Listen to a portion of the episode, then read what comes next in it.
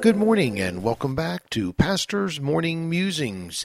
As we approach day four of our new year, I hope you are doing well and having an amazing start to your 2022.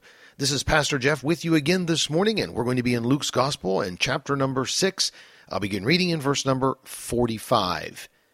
A good man out of the good treasure of his heart bringeth forth that which is good and an evil man out of the evil treasure of his heart bringeth forth that which is evil. For of the abundance of the heart his mouth speaketh. And why call ye me Lord, Lord, and do not the things which I say? Whosoever cometh to me, and heareth my sayings, and doeth them, I will show you to whom he is like. He is like a man which built his house, and digged deep, and laid the foundation on a rock. And when the flood arose, and the stream beat vehemently against that house, and could not shake it, for it was founded upon a rock. But he that heareth and doeth not is like a man that without a foundation built his house upon the earth, against which the stream did beat vehemently, and immediately it fell, and the ruin of that house was great. As I approached this passage of Scripture this morning, I stopped on verse number 46. And I thought to myself, what an amazing question Jesus is asking. Do you and I call Jesus Lord, Lord, and do not the things that he says? Do we make sure people know that we are Christians and yet in our life we are hearers of the words of Christ and not doers, as James wrote? Jesus went on to say that he was going to give them an example of the one who not only listens but does what Christ said.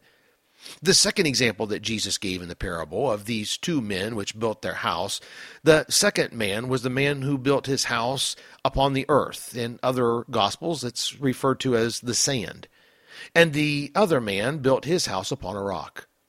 The man who built his house upon the sand was a heart that was a hearer of the word, but not a doer. He thought he knew better than what he was told about building a house. He thought it all worked out better by the way he was doing it, and each morning as he watched the beauty and the ease of living on that sand, or maybe the beach or the earth, he was happy with what he was doing. But one day, as he arose, he saw the storm clouds on the horizon. And the storm clouds of life will always come. That's the truth of life. As the storm hit, there was a great ruin of his house.